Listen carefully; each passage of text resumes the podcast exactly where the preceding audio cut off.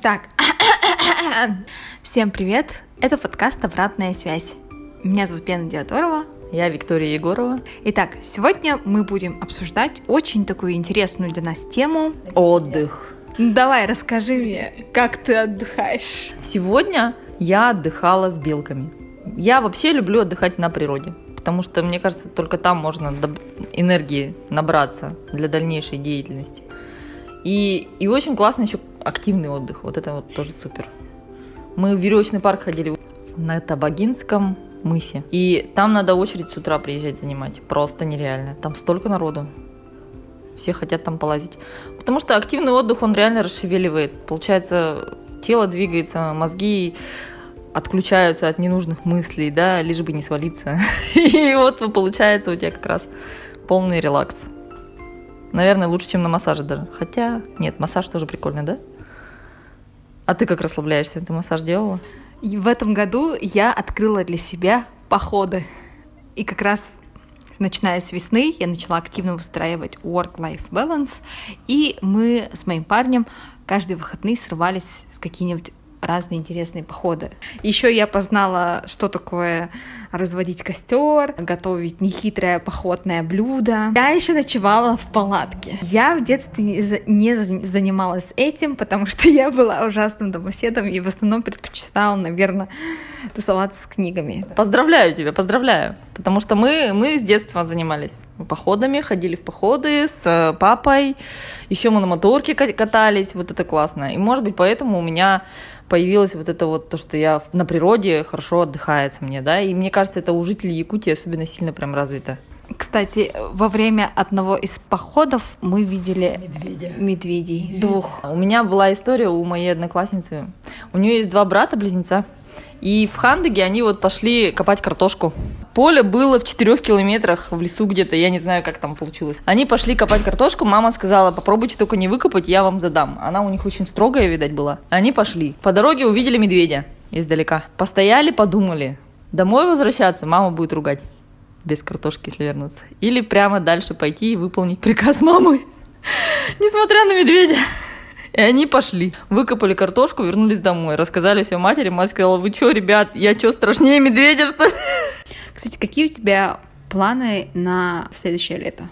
Господи ж, этот год бы закончился уже сначала, потом будем строить планы. Но я хочу на море очень сильно, я не знаю, мы должны попасть на море именно так, чтобы искупаться, а не просто посмотреть на него, потому что я ни разу на море не была, к слову, об отдыхе. Кстати, я вспомнила, пока мы с тобой обсуждали походы, что первого января, как раз две тысячи двадцатого года, мы с утра пошли в поход. И я думаю, что, может быть, таким образом мы задали такой темп года mm. о том, что надо ходить в походы.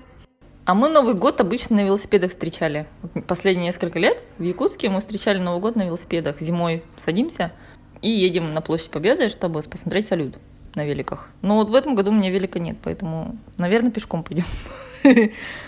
А может, на машине, не знаю. Но это тоже велосипед, кстати, очень классный способ отдыхать. Но вот как транспорт по городу тоже вроде хорошо, но мне на самом деле пешком ходить по городу больше нравится. Я тебе хочу задать один такой важный вопрос, который волнует меня. Это умеешь ли ты отдыхать? Ой, сложный вопрос насчет отдыха. Но бывают настроения, когда все-таки получается. У меня обычно бывает так, что когда я отдыхаю, я частенько испытываю за это чувство вины, что, может быть, я не так продуктивно отдыхаю, то бишь недостаточно увидела, недостаточно красивых кадров сделала, недостаточно собрала контента, или я могла бы сделать это, сделать то. Иногда даже мне кажется, что я пока не заработала достаточно денег, я не могу себе позволить этот отдых и так далее. Такое тоже бывает. Это, мне кажется, у отличников бывает. Может быть, это связано с тем, что мы росли в девяностых, и нам все время говорили о том, как важно трудиться. Мама, мама, да. Что вот, например, ты хочешь, чтобы дома было тепло, значит, нужно натопить печку, занести дрова. Хочешь помыться, заноси лед, потом выноси ведро, потом дойти до туалета, это же целое дело. И, а если есть еще и подсобное хозяйство, то это тоже вечный труд. И я помню, как в девяностых моя семья выживала. Нам все время как-то вменялось то, что мы должны быть трудолюбивыми, и если мы все время неустанно трудимся, то мы в этой жизни и не пропадем. Когда мне исполнилось семнадцать лет, я пошла работать, потому что мне мама не могла высылать много денег, и я хотела тогда модно одеваться. В итоге я пошла работать в кафе, и все свое студенчество я очень много работала. И пока обычные студенты, они вели такую, ну, студенческую жизнь, какие-то клубы, развлечения, тусовки. Да, я все время работала. Нам зарплату выдавали каждые две недели. Почасовая ставка была за один час сорок пять рублей. И мне очень хотелось получить за две недели сумму в десять тысяч рублей. Я очень много работала, но, ну, представляешь, да, по ставке сорок пять рублей, так еще и за вычетом подоходного налога. И, и я как раз получаю эти десять тысяч рублей, я вижу э, баланс на карточке у банкомата. Я была до такой степени уставшая, что я просто стояла и думала, нахрена мне вообще эти деньги. Я чуть ли не рыдала, потому что мне хотелось только одного — спать. Может, это то, что ожидание — реальность? Ты ожидала, что будет прям вау-эффект какой-то, а потом оказалось, что это просто цифры на банкомате и особо-то ничего такого. А сил уже нет радоваться. А ты видела когда-нибудь маму свою отдыхающую? Я вот, допустим, свою маму вообще не видела ни разу в жизни, чтобы она отдыхала. Ближе к семидесяти годам у нее появилось, да, что она за телевизором сидит. Когда она была молодая, я ее ни разу не видела просто смотрящий телевизор. Или она вечно что-то делает, как постоянный вечный двигатель. С утра просыпается и что-то делает до самого позднего вечера.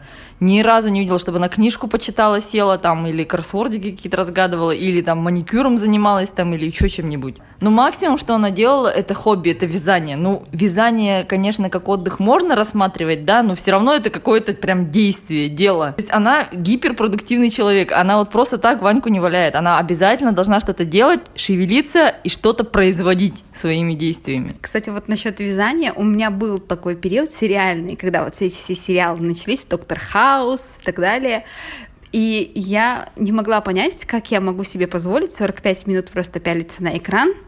Давайте я вместо этого буду тоже сидеть вязать и смотреть «Доктор Хаус». В итоге, к моменту окончания какого-то сезона «Доктора Хауса» у меня уже был комплект из ша- шарфика, шапки, перчаток, носков. Мое вязание закончилось, когда я начала вязать просто-напросто шарфик. Я начала вязать, сделала где-то десять рядов и споткнулась там что-то, не заметила, пошла дальше. Короче, у меня осталась дырочка. И надо было возвращаться потом несколько рядов назад. Я такая вернулась, потом посмотрела на свое творение и сказала: нафиг, вязание не мое. Вот для меня отдых — это когда у тебя мозги не, не, не думают, да? Тогда что мы можем сказать? Умеем ли мы отдыхать? Продуктивно отдыхать я пока не умею, к большой моей печали. Потому что у меня сейчас отдых — это какое-то дураковаляние бесполезное на самом деле. И, как ты сказала, иногда чувствуешь вину за это. А что ты называешь дураковалянием? Ну, что-то, что ничего не дает, никакого, никакой инвестиции в будущее. То есть, ну вот в Верёвочном парке мы полазили, и чё, и чё? В смысле, там ничего ты не производишь. Ты взял, отдал деньги, причем почти две тысячи, да, на минуточку, и все, и две тысячи потратил, и полазил. Все, вот тебе и отдых. А у тебя отдых происходит как? Ты выделяешь специально для этого выходные или... Ты как-то совмещаешь отдых в течение дня? Я не умею совмещать. Это моя проблема. У меня такой фокус узконаправленный. Вот сейчас, сейчас я работаю, у меня фокус на работу весь. Дети все, все домашние дела, на второй там десятый план вообще уйди. И сейчас я пытаюсь это исправить, потому что, ну, это неправильно. И поэтому вот в выходные я полностью отключаюсь от работы целиком. Аж даже ремонт затеяла, чтобы вырубиться уже, как-то баланс привести. И вот поэтому сегодня и с белками тоже погуляла. Еще, кстати, бывает такое, что когда у тебя семья, хочется, чтобы отдых был совместный, и из-за этого бывают проблемы. Потому что ты хочешь вот так отдохнуть, а семья по-другому хочет отдохнуть. А при этом ты хочешь с семьей отдыхать. И такой вот конфликт интересов получается. И это потребовало довольно много времени у меня, чтобы я научилась... отпускать. Вот не хотят они со мной ходить. Пошла одна, все. Хочу ходить, буду ходить. а не сидеть, обижаться, что они никуда не ходят, и тоже сидеть дома, как они. Вот это очень тоже важно, все-таки выкраивать свое время отдельно от всех. Да, кстати, я вот люблю иногда пораньше проснуться, воткнуть наушники, слушать какой-нибудь новый выпуск подкаста и гулять по набережной в городе.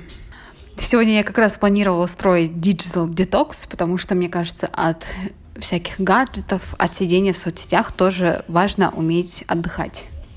Очень важно, но не получается у меня, да. Все никак не, не могу сделать себе в день полностью без гаджетов.